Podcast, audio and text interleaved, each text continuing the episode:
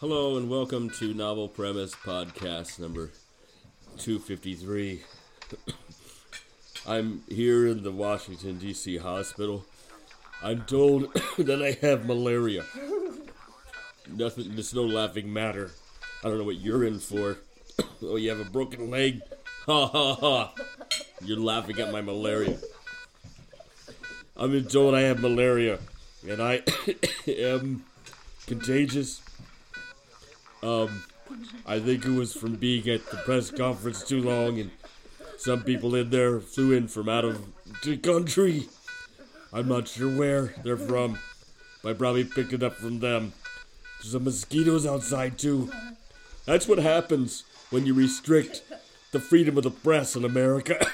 people get sick. People die when you restrict the freedom of the press. That's what happens. Please stop laughing at my plight, okay? Ah. I'm not laughing at your broken leg, okay? That my message then to Mr. Trump is democracy dies in darkness. Do not restrict the freedom of the press. Thank you.